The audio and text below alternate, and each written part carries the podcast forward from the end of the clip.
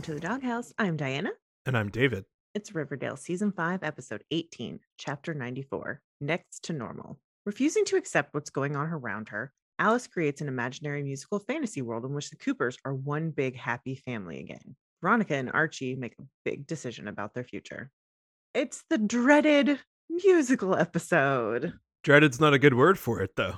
Well, you know, everyone seems to be, why do they always do this? And oh, I love it when they do. It's it's I think a, a pretty even split. And I am very pro musical episode when it's done to help tell your story. I'm fine with it. I could care less whether you decide to do it, but if you're going to do it, you had best do it to where it actually serves a purpose. Which they definitely did when they did Heathers. Yes. That was a, the perfect story musical to use to fuel the story that they had going on.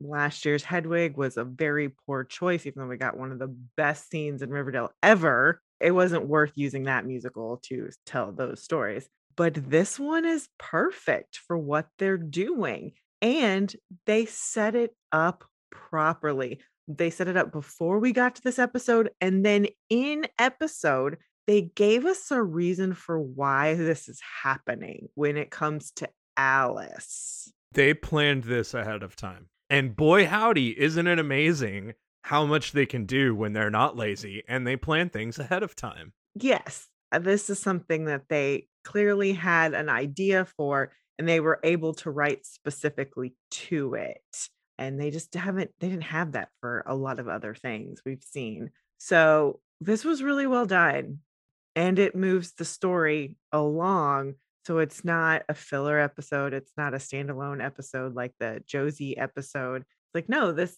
this moves our characters forward the way they need to be. So um, i'm very pleased with it. Again they're they're doing next to normal uh, it's not a show that i've seen i know a little bit about it but i will say this episode makes me want to go listen to the actual cast album.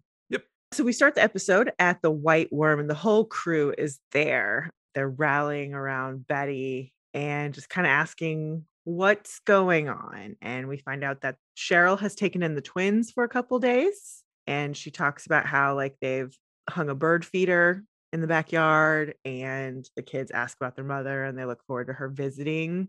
And we get a little bit of acknowledgement from Toni being like, that's beautiful, Cheryl, which is sweet. Mm-hmm.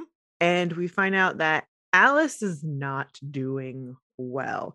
And I really like that Jughead's the one who asked this because then Betty, it's it's there's just like this knowing moment between them. Because remember when Charles went to jail, Jughead was like, Your poor mother. Uh-huh. And they he, he lived in that house. Like Alice was like a surrogate mom to him when him and Betty were together. It's true. Um, so I I like that Jughead got to ask that question.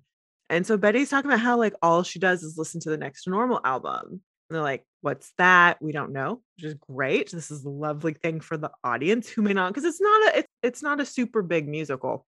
Betty explains what it is. It's about a family. And there was this one perfect day for Mother's Day that Alice and Polly and Betty went to New York and saw this. And it was great. And they had a wonderful time. So, of course, this makes total sense that her mom, who is in the worst possible thing that could happen with a child, is clinging to a happy memory. The happiest memory.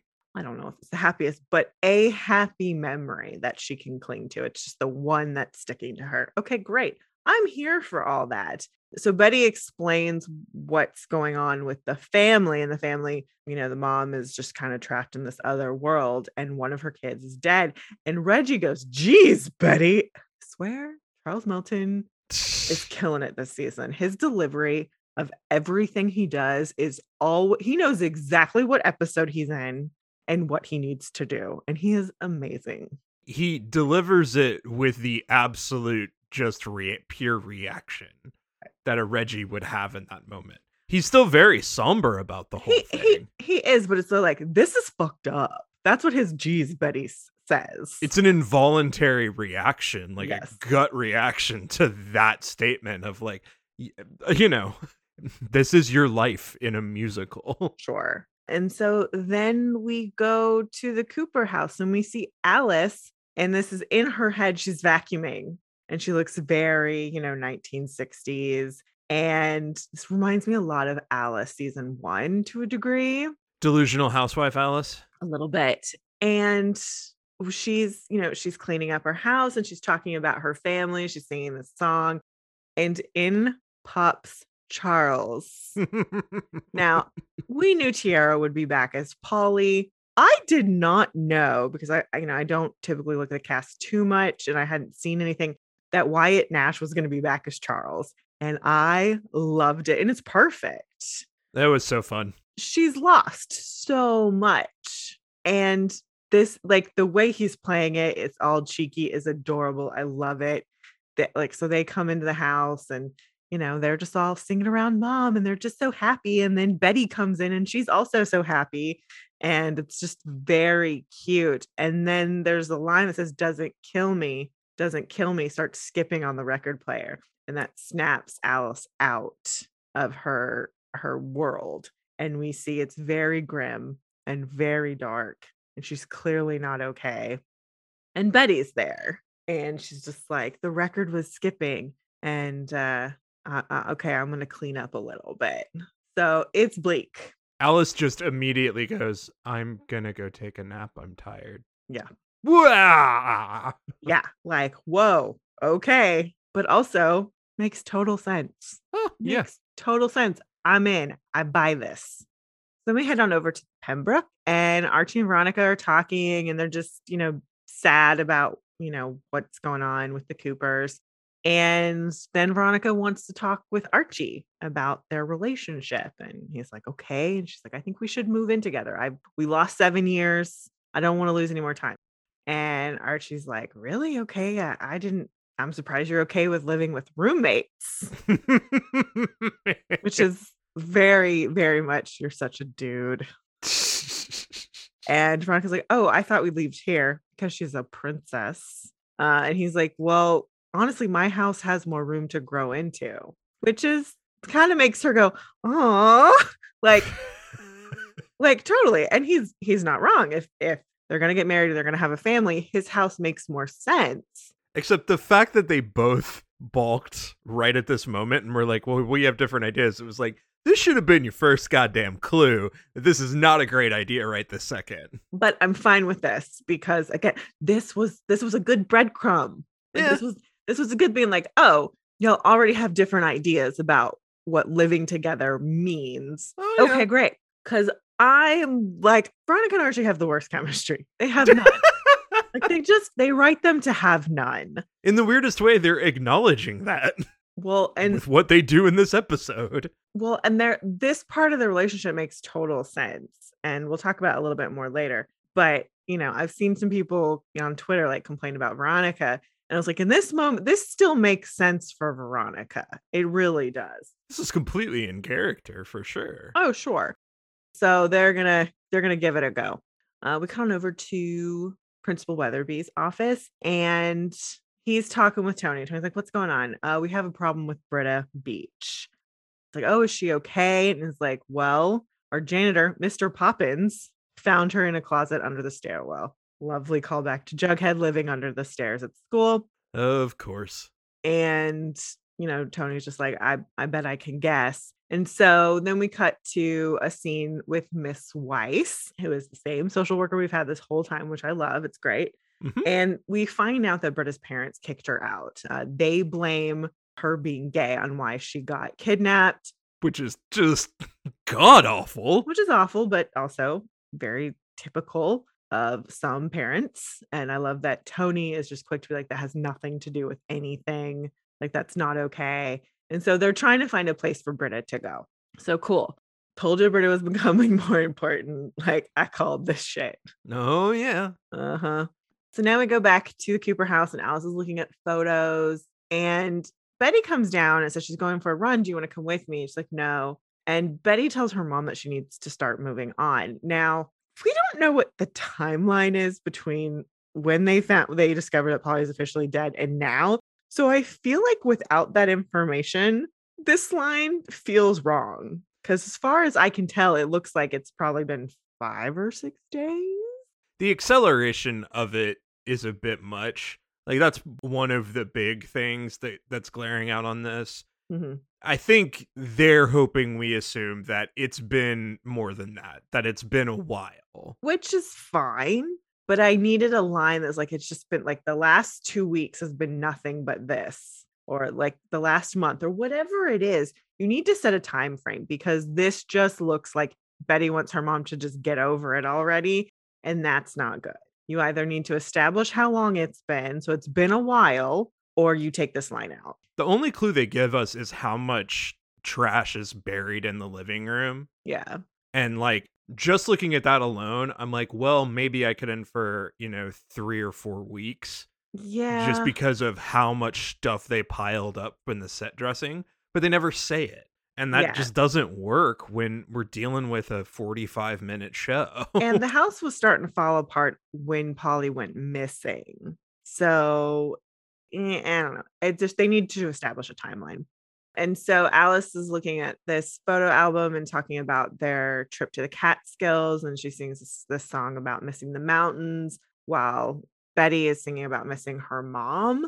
And it's it's just beautiful. And Lili's voice is absolutely perfect for every song they gave her. Yeah, they're the only other reason things get rushed is that they are trying to massage the scene into the song. But again, just remove that line. Fair. like it could they could have changed it to mom i really think you need to get out. I you need to you need to do something other than stay in this house. They just just change the line. That's that's the only problem because i didn't feel like the scene was rushed.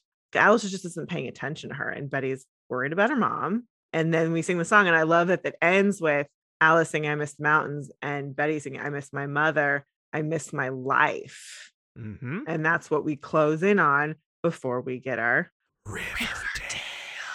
like it's it's really beautiful. Like Yeah. they framed that so well. We're gonna be broken records when it comes to all the musical sequences with Alice and Betty. It every single one, it's just like, yep, nailed it. Uh-huh, nailed Yep. it. Like Um, they they definitely nailed those. We go over to Pops, and Tabitha's parents are there, and they're assholes. oh, they're the fucking worst. they want to go to dinner, and Tabitha's like, "Hey, let's have dinner here." To which they're like, "Absolutely not." But you grew up here, yeah, which is why I ran away as fast as humanly possible. So they're going to go to the fancy Italian restaurant, Cucina Sacasa, which is like, okay, great. Like, I like this pull. Yeah, you're going to the mob restaurant. You're the mob restaurant. How much do you want to bet her dad is doing business there on the side? That's why they're going. Uh, yep, I have that as a note later. Mm-hmm. So Tab was like, great. And then she turns around and was like, hey, Jughead, does that work for you? And her dad's like, why does your busboy need to come with us? Oh, he's my boyfriend. Jughead's just like, Yes. Uh-huh. I mean, yes, he, I am. you had him at free food. I mean, he's he's gonna find a way to make this work no matter what. But So we we cut to after they leave, and Jughead's like, um, so like that's fine, but you could also just ask me to be your boyfriend. like for real. but she's like, I need a buffer. And the timing's just not right for us. To which Jughead starts the song, and he's just like, There's no such thing as perfect time. Especially in fucking Riverdale. And so they sing the song about being perfect for each other, which is very, very well done. Cole's got a great voice.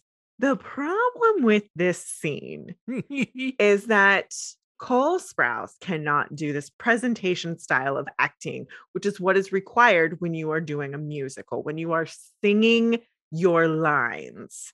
He needs business. They needed to be cleaning up and doing stuff, washing dishes, passing things back and forth.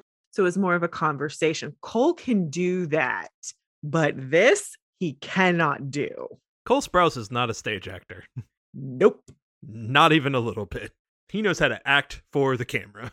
And he, that's not shitting on Cole Sprouse. No. Because later, when he has business and he's singing, it works really well. Eh.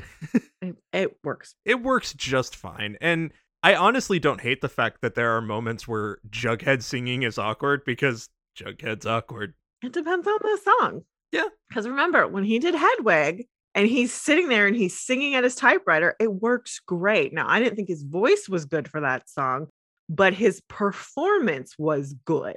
Yeah. It's he needs he needs the business. Yeah. So then we cut back to the Cooper house, and Alice is playing a piano with Betty and Polly, and it's clearly in her mind, and it's just very silly. And Betty comes down the stairs, real Betty comes down the stairs and she sees her mom and she's just like, unbelievable. And so then Alice kind of like snaps out of it a little bit and comes back and she's like, Where did the piano come from? Oh, I ordered it on Glamazon. Okay. To which my brain instantly goes to glamazon.com, which is a Mike Birbiglia joke. If you're not familiar with Mike Birbiglia, please go look him up. He's an amazing comic. Alice talks about having, you know, do you remember when I gave you lessons and you loved them so much? And Betty is just ignoring this. Like, hey, uh, Archie and Veronica invited us over for dinner tonight. Let's go do that. And Alice says, no, I'm making Polly's favorite meatloaf. Will you join us? And Betty's just like, okay, I have to go pick something up first. She's trying, bless her heart. Like she's at the point so far where she's like, I wish my mother would pull out of this but I'm gonna just write it out because hopefully she'll just get past it. Mm-hmm. We cut over to the Andrews house and it's Veronica setting down cordon bleu for Frank, Jughead, and Archie. And she starts talking about Ina Garten, and they have no idea what she's talking about. Like, and the way the the boys acted this was so great. It's like y'all are almost feral because you have been alone. Y'all have just been around each other for too long. Uh huh. They're all just like, yeah. Okay, okay, lady. What whatever. What? There's food. Can we eat? exactly. And so phone rings, there's a fire off main, and Archie and Frank have to go and they leave. And Veronica's definitely not happy. And Jughead's sitting there and he's just like, I'm gonna go eat in the garage. And as soon as he picks up, Veronica just goes, Sounds good. Which sounds great. Perfect. It's just the timing was could not have been better on that joke. The timing was absolutely perfect for both of them. And so then Veronica launches in this song about being an invisible girl, which again, for where Veronica's at and what she's feeling, this song makes sense. However, this song is misplaced. It comes way too early. It does come too early. What we needed to have was the shower scene first. Yes.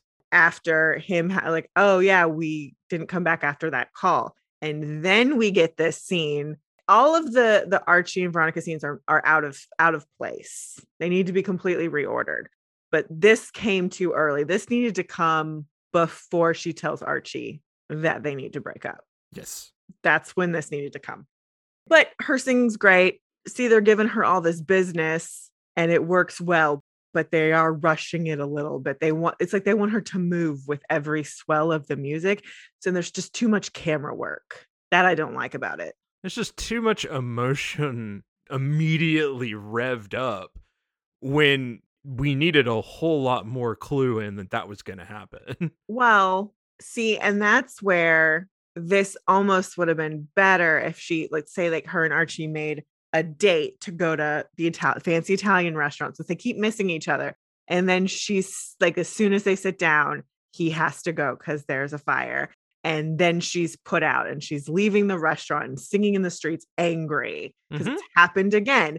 Then, like, the burst of emotion makes sense. Now, the song is heated and that's fine, but you needed to build that up. And so that would have been a better way to deliver this song. Like, Veronica's the right person to sing this. Love it but it's just misplaced in the episode. Yep. We uh, get a little timer ding and we head back over to the Cooper house, and there's a Mother's Day celebration with Polly and Charles. Okay. And it's going to be good, good, good. and it's so cheesy. Of course. But so, um, again, it's so well done. The smiling face of her serial killer son. Yep. And uh, then Betty comes in and she's like, What? You know they're not here, right? And, you know, she sits down and we see Polly just being like, this is ridiculous. Like, ugh, just silly Betty. And then Betty pulls out Polly's ashes and you can see it flash on Alice's face. It's like, what, what, what? And you hear Polly say to Alice, that can't be right. I'm sitting right here. Tell Betty to stop being such a brat. Mm-hmm. Which is great. And so they just kind of go back and forth. And Betty's just kind of like, hey mom like why don't we go to the city and see a broadway show that could be really good for you for both of us and alice actually likes this idea and i think this is a good idea like her mom's clinging to music okay let's recreate that day that we had to remember polly do something to ground it but it's for us now to move forward but like this is how we honor her like she's here with us emotionally she would have loved this too like I'm okay with that. Okay, great. She's trying to do anything to like snap her mom out, like to move her mom slowly out of this thing. The fact that she sets down the ashes and then the blocking is immediately for Charles and Polly to go slightly downtrodden, turn away, and walk away from the table. Well, no, it's not until they're continuing to sing. And then the second Betty says, Hey, that's when they leave. And you see them leave out of the corner. Oh, yeah. I love. So that then when Betty's asking, Polly's not there in the shot anymore, which I love. Like they did such a good job with that stuff. The thing is, with all of these scenes, they fucking staged them. They actually went through the process of staging them Uh-huh. so that it would work with the music. Mhm. They didn't do that with every song in this episode. No, and not all of them really needed that. Yeah. These ones really did to be effective for you to understand that these are figments of Alice's imagination, hmm and they did a great job. We cut back to the Andrews house, and Veronica wakes up and she's alone, but she hears the shower going and she goes into the bathroom. Is like, I didn't hear you come in last night, Mr. Inferno. Oh my God, redacted. because she sees Jughead doing his teeth and Frank's in the shower and he pulls the curtain aside. He's like, Hey, Jug, give me, you know, give me a loofah, which is hilarious. like, you dudes have been alone for too long. I love it. Also, where's Eric? It's a great question. Now, again, this could have been solved with Eric staying at the station. He is on call. Yeah. Easy. Now, I understand why Eric's not in this episode. They filmed this episode last for the whole season Yeah. because it takes the biggest amount of time. Totally fair. And so I'm certain that actor couldn't come or he didn't need to be in it. So, COVID, get everybody out. But where, where's Eric?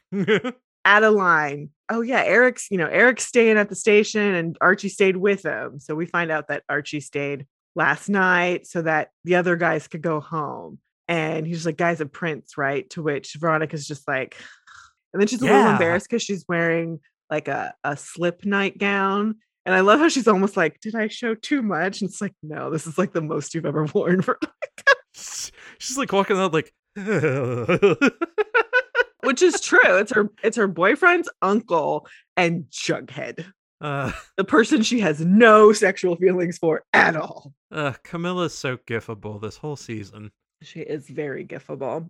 We cut on over to Thornhill and Cheryl's praying, and her mom comes in to be a bitch. Mhm. I'm just talking about, you know, your ministry was fake, and it's just in a pathetic attempt of a narcissist to prop herself up, which she could be talking about herself there. Uh, she for, for fucking sure is talking about herself. Oh, sure. But Cheryl's just like, shut up, go away. She's fully wearing her lipstick here. You have to say Madelaine Petsch knows what show she's in and she knows what her assignment is this episode. Mhm. She's fabulous. She sings a song, you know, I've seen this all before. You keep doing this over and over again. Like, this is a movie that I've walked out of. And she just, while she's doing it, she's taken her holy water. She keeps like splashing it on her mom. And then at the end, she dumps the whole thing on her mom's face, which is great, and yells, Toodaloo. the fact that they threw a sizzle sound effect every time she sprinkled the holy water. Yeah, just the tiniest little sizzle effect is just hilarious. Uh, so funny. Very Thank cute. God, she needed to do that to her mom for fucking once. The only thing is, she said toodaloo. She hasn't said that in a very long time. And that is a very classic evil Cheryl thing to say. Yeah, it's So I'm I'm very suspicious. Yeah, well, here's the thing. I hope she doesn't ever go evil again. If she could just go full chaos, where it's like, well, we're not sure if she's good or bad. She's just chaos. Well, yeah, because she's always been chaotic evil. But because of what we're about to trust and trust her with later. Sure. We head on over to the jewelry store, and Reggie is practicing for his series exam because he wants to become a licensed stockbroker. And Veronica is like, Yeah, I'm here for this. This sounds great. And Reggie is talking about, you know, in five years, I'm going to have the swankiest penthouse in New York and a killer job on the stock exchange. How does that sound? And Veronica's like, That sounds like heaven. hmm And see, this is a scene that should have come before all this other stuff Yeah, yeah. because this is where after Archie and Veronica have discussed they're going to move into, it, it's like, oh, that's the life I actually want. It's true.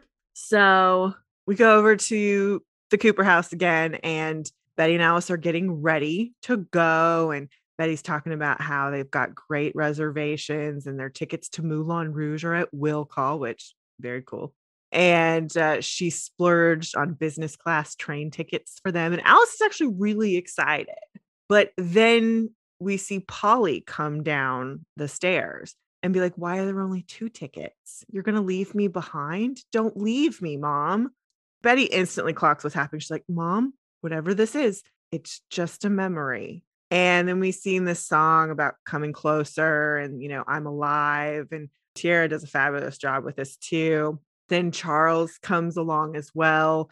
And they they kind of cut in between the song together and it's great. And then again, we have some amazing blocking of Charles and Polly on either side of Alice on the couch, like pulling for her attention. And then Betty sits on the coffee table and is getting in her face and keeps turning her head to her, which is a lovely mirror to what she did when they found Polly in the car. Mm-hmm. That she pulled her mom's face away and to look just at her. And so they're doing that and they're all fighting over Alice. And finally, it erupts with Alice yelling at Betty that she's the reason that Polly's dead because you didn't stay. And when you came back, this all started with Polly. And man, it stings.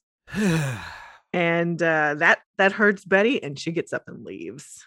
hmm It's painful. It's It hurt. is.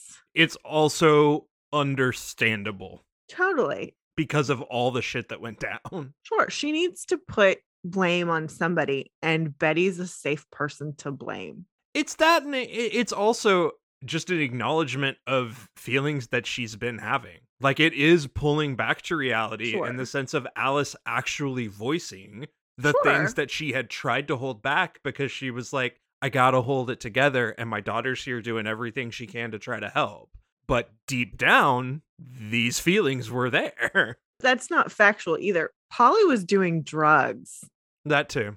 and doing sex work before Betty got home. And also, Betty's not responsible for Polly's decisions or making sure Polly doesn't do these things. When Betty came home, it just forced a confrontation about Polly's behavior. Eh, like I say, it's not that it justifies that those feelings. It's just that Alice actually has to acknowledge those as real feelings, Sure. which is a pulling her out of this memory dream. Yeah. Well, and Alice is connected. We were fine. And then Betty came home and then Polly disappeared. So it's Betty's fault, which is, again, she's in deep, deep grief. Mhm. That's what you do. You're not thinking rationally or logically. It's just No. raw emotion. Totally fair and earned. Again, this was so beautifully done. So well. So happy for them. Uh, we cut to Jughead uh, leaving Pops, and Mr. Tate in his Rolls Royce asks to have a word with Jughead in the back of his car. And the second I saw this, I was like, this is like an exact thing that happened with Hiram and Archie. This, like, he's Hiram 2.0 Mhm. was literally my thought. And Mr. Tate is just being like, My daughter's too good for you and you're a phase. And Jughead's just like, I like her. So okay. Tate's just like, man to man, she's out of your league. I'm not trying to belittle you. I'm simply being realistic. Do us all a favor and don't show up to the Mother's Day dinner. And Jughead just looks at him and says, You remind me of Hiram Lodge. To which Tate says, I don't know who that is, but please have a Swellegrino for the road. In the most dismissive way possible. which is very Hiram Lodge. But also, if he grew up in Riverdale, he knows who the fuck Hiram Lodge is. I guarantee you, he's doing business with Hiram Lodge at the Casino Sacasa. or a rival of Hiram Lodge. Sure, but he knows who the fuck Hiram Lodge is. Which fabulous complication. I'm here for that. The fact that he says that line though, I don't know who that is. I don't know who that is. Which is great. Which is great. Oh, another mustache twirling villain. The. Rum. Baron? the other fact is Jughead just goes, "Okay, man, whatever. I don't give two shits about what you have to say to me, which is fair. I am not a 17-year-old kid in high school anymore. Go the fuck away." I used to be king of the serpents, whatever. so we head on over to Archie's bedroom, and Archie's, you know, just come home and now he's saying, I'm sorry I missed dinner again. It's like the entire town's on fire all of a sudden. I guarantee that's a dropped plot point for later. That's some foreshadowing is someone setting fires in Riverdale. And this conversation is so awkward. And you can tell neither of them wants to have this. Uh-uh. Veronica asks if we can talk about our future. And Archie says, That sounds serious. And Veronica is just like, I just don't know where you see us in the next five years. And Archie says, You know, I would never do anything to hold you back from any opportunity. That's a start. no, that's true. I mean, that's good and that's honest. It's like, but in my heart of hearts, I see myself in Riverdale. Is that a deal breaker?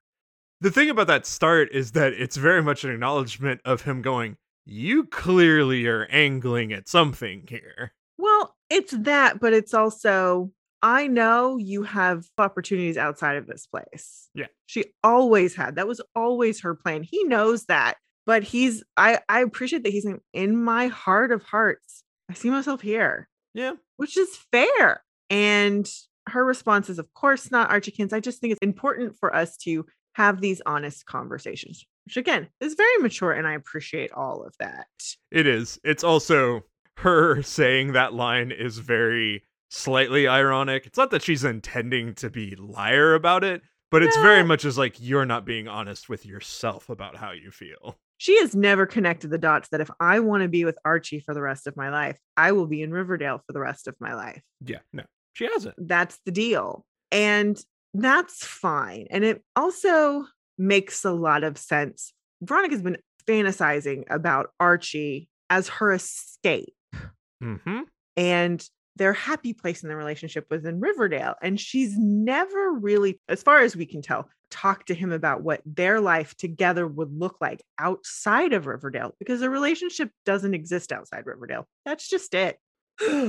complications. But and earned complications. I'm okay with this and I like it. It's natural. Yeah. We go over to the Tang's apartment and we see that Toni's working at her desk in her room. I like that you can see a snake terrarium in the background. Oh dear God. It's very funny. And Fangs comes in and is just like, hey, you gotta take a break. And she's like, I've got to find a place for Britta, but no one will take her. And I've tried group homes, shelters, other social works. It ain't working. And Fangs, she's like, you know, I might have a terrible idea. he even acknowledges this might be a real bad idea, but but there is one more person you could ask, someone with a newfound penchant for helping people which is fair.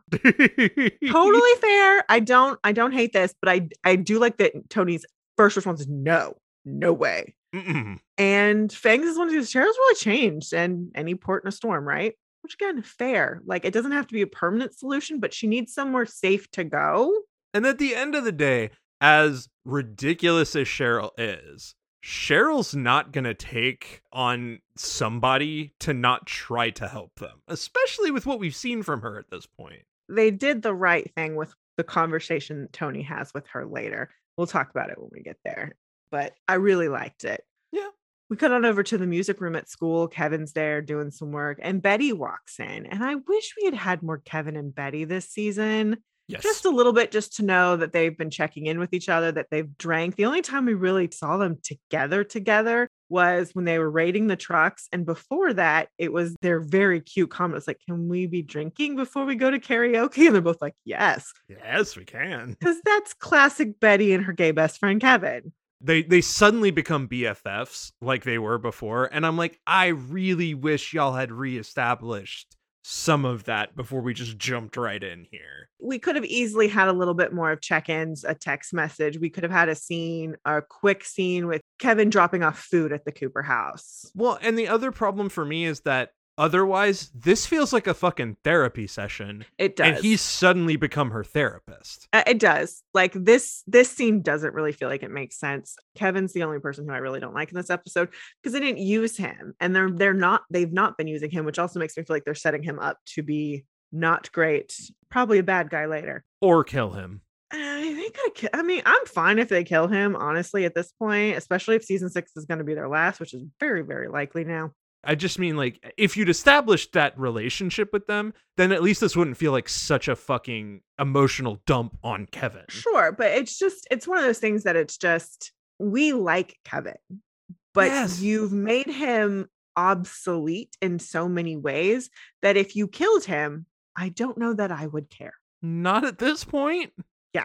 Kevin says I could have come by her house. No, Kev, home is bad and it's getting worse. And she's just she's talking about how terrified she is for her mom. And Yeah.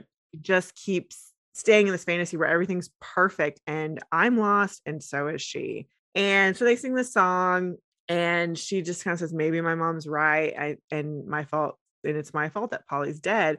Kevin's like, no, it's not. And this is another scene that's just going too fast, trying to do too much. And he just he tells her, you have to commit to helping your mom. So go back and pick up the pieces, which is good and sweet, but it's not earned with this person. This honestly, this song should have been sung between her and Jughead. It would have been really good. It would have had the emotional stakes if it had been Betty talking to Jughead. Yeah. Because he understands. Nobody else in this show understands what Alice has been through or witnessed it more than Jughead It's true. at the end of the song though we also see veronica also singing along and toni also singing along because they're also going through some really big life changes like stuff has happened and they need to face it they need to figure it out so that's good we cut on over to the italian restaurant and again the tates are being assholes So horrible. and they just keep talking. And Tabitha, I do like that Tabitha stands up to her dad. It's like, look, if you have something to say, say it. He's like, okay, you had a wonderful career. You could have worked with me. And Tabitha's like, oh, hold on for that. Thought my date just showed up. In walks Jughead with this very loud plaid blazer, and uh, he pulls a rose out of the arrangement uh, by the entry, and then he brings it to give to Tabitha, which is very cute. Then they start singing, you know, their "Perfect for You" song again, And they run away. and they decide to leave. And then they're in Jughead's room, which is the garage, the Andrews house, Archie's garage. Yeah. Yeah. And they sing. And this scene works a lot better because he's got business to do for Yeah. Cole. Erinn is fabulous. If you haven't been clocking it, yes, Jughead does have his hat pins on his lapel. They keep getting moved to his outfits. The only time I haven't seen them is when he's wearing his Pops uniform. If he's got them on there, they're hidden really well, but it's always in his other clothes, which I love. Thank you very much. It's a lovely way to honor the hat without having the hat. We go back to Thornhill, and Toni is there for TT for tea time. Which, why did you bring back TT? It's the worst. At least she said it in the appropriate tone, but fuck. That's the worst nickname. Hopefully, this is the last fucking time we say that. Please never say that again. And please don't ever put them back together again because they were toxic AF. No. No. But this scene, I actually really love. I don't love the dialogue because it's shit, Well, but everything that's being conveyed is great. Toni asked Cheryl to take in Britta. She's like, hey, she's got a story that's very similar to yours. Didn't go well when she came out. So I thought if you had the space, maybe you could offer a place to stay. That's where she gets Cheryl, is that's the emotional heartstring. mhm. It's just like you, Cheryl. Yeah, she needed a place, just like Cheryl needed a safe place to be when she was that age. And so Cheryl's like, I'm actually surprised you trust me with such precious cargo. And I mm-hmm. love that Toni says, I loved you and I felt your love. And I know the huge capacity for love your heart has. And that's what Britta needs. Despite the toxicity of their relationship, I really love the acknowledgement that the love they shared was real. yes. And for Toni, this is her acknowledging Cheryl's not all evil. No. There's so much good in there. And the thing is, Cheryl needs that acknowledged. Whether or not there are no stakes here between them in a relationship, this is not being said in a way of like, I love you or I don't want to be with you or any of that bullshit. It's just person to person. I know you have the capacity to love someone Mhm. truly. So this person needs that. And it, I remind, you know, we just, we just covered Magnolia on our, our movies podcast and reminds me of the characters like, I just have so much love to give. I don't know where to put it. That's a little bit of the problem with Cheryl. Yeah. She does have love to give. She doesn't know how to apply it. Nope. Not even a little bit. It comes out as chaos and evil doings a lot. but maybe it'll turn into more chaos, but benevolent chaos with Britta. Fun chaos. This is my hope. I mean, that's the thing is like, if they would make that turn, Mhm. it would be fine. Yep. Love it. And it wasn't until the scene that I realized that Britta does, in fact, have red hair. It's and she's always been wearing a hat or she's on the football team or it's braided. So you don't. and it's it's a very light red. So it's just like, huh, oh yeah, she has red hair. I should have clocked that. That's hilarious and I love it. I'm here for it. Yep. Secret Blossom. Mm, Adopted Blossom. chosen family blossom. Well, many of the blossoms were adopted because they had This red is hair. true. So, you know, mm. yeah. Then we go back to the Andrews kitchen, and Archie and Veronica are breaking up. Veronica says, In my marriage with Chad, I felt like I was muted. This scene is shot with the most muted of colors, with the exception of Archie's green sweater and Veronica's mustard yellow top. But I hate visually almost everything about this scene. I'm fine with the scene, like it needed to happen. But number one, it starts with him on the counter, like him sitting on the stove, like Mhm. they've already been talking for 20 minutes. It's in a dark room. Mhm. And the whole thing is in fucking horror movie Dutch angles, which I'm like, what the fuck? It makes me feel like they weren't in the same room when they shot this. it's possible. But like the way they framed all of that shit It's was bad. so weird. I'm like, it's just a fucking breakup scene. Come on. it, it should have been way more intimate. Essentially, she just feels like she's losing herself with Archie, which is fair. She feels that same feeling she had with Chad. Fortunately, Archie's not gonna try to keep her that way. No, uh, he's like, I'm so sorry, I didn't know, eh, which is fair. Yeah. And Veronica's, I think we should take a beat until we figure out what we're doing. We shouldn't rush this. And Archie says maybe we should just go back to dating and having fun like we used to, which is a very sweet idea. It's like, I don't want to stop being with you. Yeah. But maybe moving it, like it's that whole, like, maybe we weren't ready to move in with each other. But Veronica says that's a sweet idea, but we're not in high school anymore. She's ready to move on Oof. her life does not exist in Riverdale. She'll always come back there, but that's not where she wants to be. She liked who she was in New York apart from Chad. I don't think she's fully ready to say that to Archie in that moment, but I like the whole thing of we need to take a beat, which is really her more saying, I'm not sure exactly what I want, Mhm. and I don't want to give you any false hope here. Veronica is very goal oriented and Yeah. driven. And that's not to say Archie isn't, but she has very concrete eyes on the prize things. And Archie has more conceptual goals. There's nothing wrong with either of those, but his, I want to save the town. That's a little vague, but right now, how he's helping work on the town is repairing roads, being a fireman, doing construction to help build back the buildings that we like. He's doing all of those things. Like, that's how he's contributing to this town that he loves. Like, there's nothing wrong with that either. It's a very abstract goal that he has, and he's attacking it in very meaningful ways. This makes sense. I like this. I'm here for this Just weird filming. a little bit. Weird choices. Weird choices. We go next door to the Cooper house, and Alice has come downstairs to see Betty, and she's like, What are you doing here? And Betty has taken away the album and the record player. Okay. and she promises to stay in Riverdale. And they sing a song, and it's very sweet about promises and like recommitting their promises. And Alice is apologizes about the horrible things she said about Polly. She's like, I know it's not your fault. And Betty forgives her. And Alice grabs the ashes and she has this line like, you know, maybe I've been lost. I've lost it at last and I'm dancing with death, I suppose. And this is where we see Charles and Polly walk down the stairs and walk out the door. Polly in the last outfit we ever saw her. Last outfit we ever saw her, and she's got that little smirk on her face. And it's great. And they did that, they sold this so well. Yeah. At this point, because I don't I don't know exactly how all the songs connect, but they're singing next to normal. Mhm. And you know i don't need a life that's normal but next to normal would be okay it's so cute it's just it's so appropriate for the journey we've been on with the cooper family And the fact that it's like we will never be normal. If we're going to confront the truth about all of this, the yeah part of confronting that is knowing we might not ever be fully okay because of all of the shit that's happened.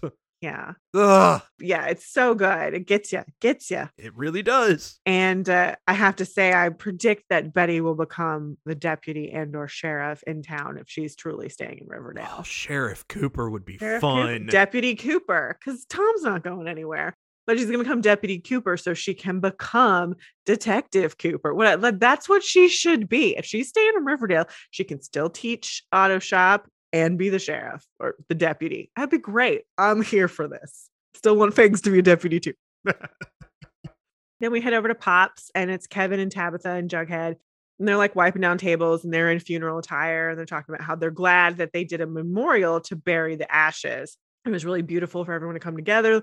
And Jughead quotes Shakespeare. Boo. He holds Tabitha's hand very sweetly. And we see Kevin see this. And you just see Kevin have that pang of, I'm alone. Oh, yeah. With the other half being like, oh, I'm glad for them. But also, ugh. Kevin, I'm alone, Keller. That's just, yep. Poor sweet Kevin. Yeah. Then we go to the Tang's apartment, and this is rushed. I'm very on board for Tangs to be a relationship. Mhm. I'm here for it because, and I will say this was this was well set up in the last episode with the restating that Fangs is bisexual. Yep. So that's great. I love that.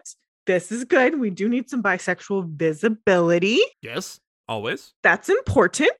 We need a lot of we need a lot of visibility on this show, but I appreciate this one's like, oh, you did that well. So fine with this.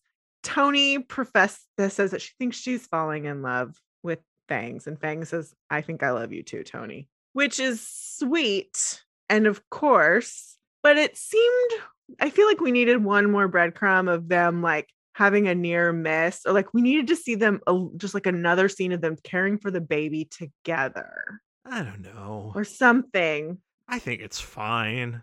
It's a little, it's, I feel like it's a little rushed. Ah. It's not as rushed as all of the the other shit with Veronica, nearly Mhm. enough. I don't know. If you were gonna show this breadcrumb though, you were gonna have to do it like way early on in the season, honestly. No, you could have easily started it when she had the baby. Yeah. You could have had it before then too, but he was still with Kevin for so much of that. So, and then he was with Moose, and he might still be with Moose, but now he's also in love with Toni. So there's all of that. Whatever. But you know, think it through, people. But I am here for that relationship. I'm I'm not mad at all. So then we get to Alice is sitting on her couch and she's looking at a photo, and we know it to be the photo of the three girls at the next to normal show. So that's what she's focusing on. And Betty comes in and she's just turned on lights while she's singing the song about light. And then we we cut to our characters, and Archie is sitting alone on his couch while Veronica's packing. We go back to Betty and she's takes the photo from Alice and she puts it up on the mantle. And then we see Toni and Fangs getting a bottle ready and then feeding Anthony and they kiss. Then we see Veronica leaving Archie's house. And then we see Kevin alone at Pops waiting for his food that Tabitha brings as she fills up his coffee cup. We see Cheryl and Britta playing chess and they both sing, which I was I was waiting to see if Britta was gonna sing and she does. She has a lovely voice. Mhm. Uh, I need to learn that actress's name because she is gonna be important. Yeah. And then we cut to all of them at the graveyard with the headstone, which I was like, why are they? Why does she have a headstone? Oh, they buried the ashes. That's why she has a headstone, which is fine. And everyone we've talked to is there, and they're singing. Penelope or Frank are there. And there's one thing that was weird to me is that when they when they cut from Alice to the group shot, including the twins, Cole is standing with his arms crossed. And then as the camera starts to move away from them, he puts his arms very deliberately by his side and he is not singing. He's not singing at all at the graveyard, which I found interesting. I don't know why. You think they're gonna kill Jughead? No. Okay. He has to write the book about all of this to put him back on on top. Uh. That's Jughead's gonna write about this whole thing. And that's gonna be the book he was writing all along. Meh, know about that. That will be a book he's written because all of these chapters could theoretically be Jughead's book. Mm-hmm. We've w- that's that's been a long-standing thing since the beginning. But he's not always the narrator, and there's times where he's not narrating at all. So there's all of that. we pull out and the last shot is of the actual photo of them at the show. Riverdale. No. It was a good episode. I, I never want to see them not do shit again and pull it out because you can fucking do it. When you plan for it, they do it. The problem is they don't make their plan and they don't need more than 16 episodes. They really should be 13, but I understand you need some room.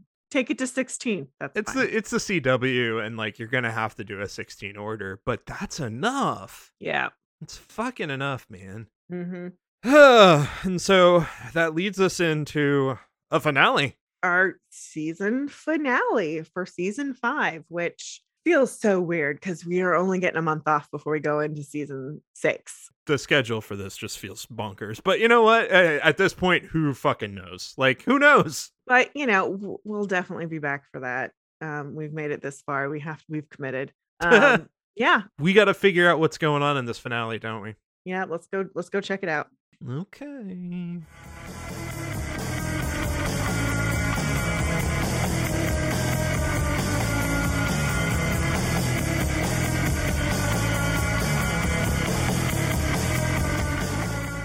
Well, it's Riverdale R.I.P. question mark is the title of next week.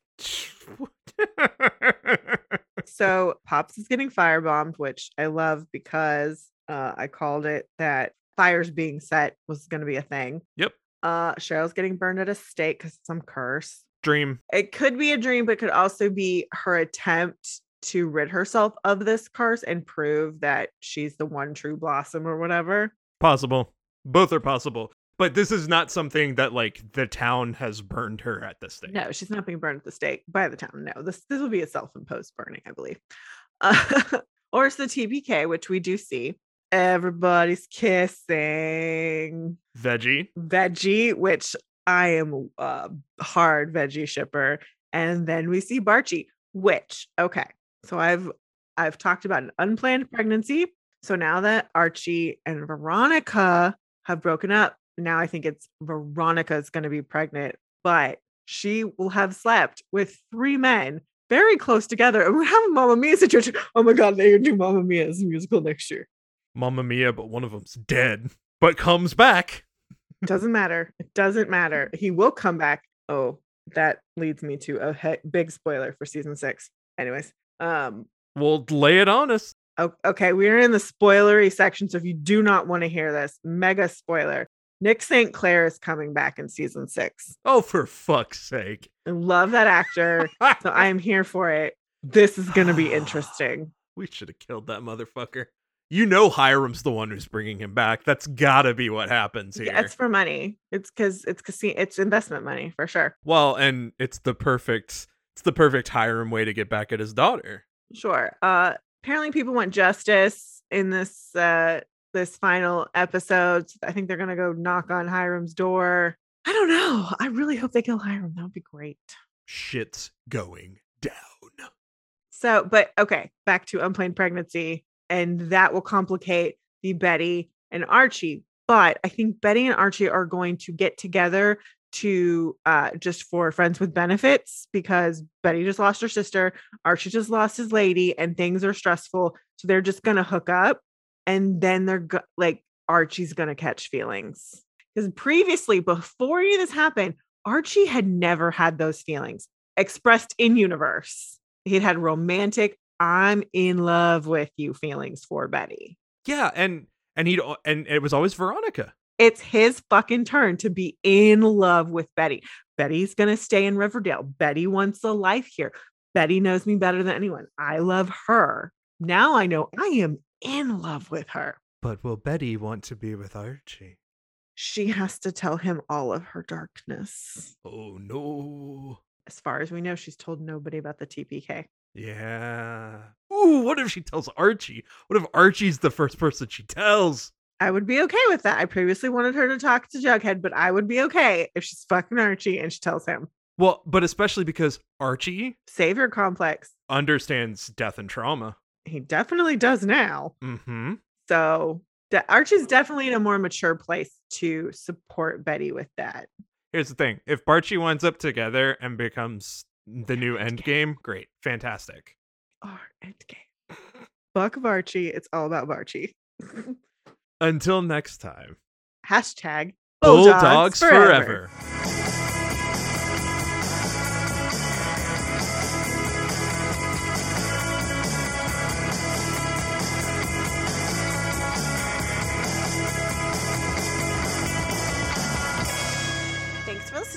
sure to review and rate us on iTunes, Stitcher, or wherever you listen to your podcast. For questions, comments, and recommendations, you can email us at macintoshandmaud at gmail.com or find us on Twitter, Instagram, and Facebook.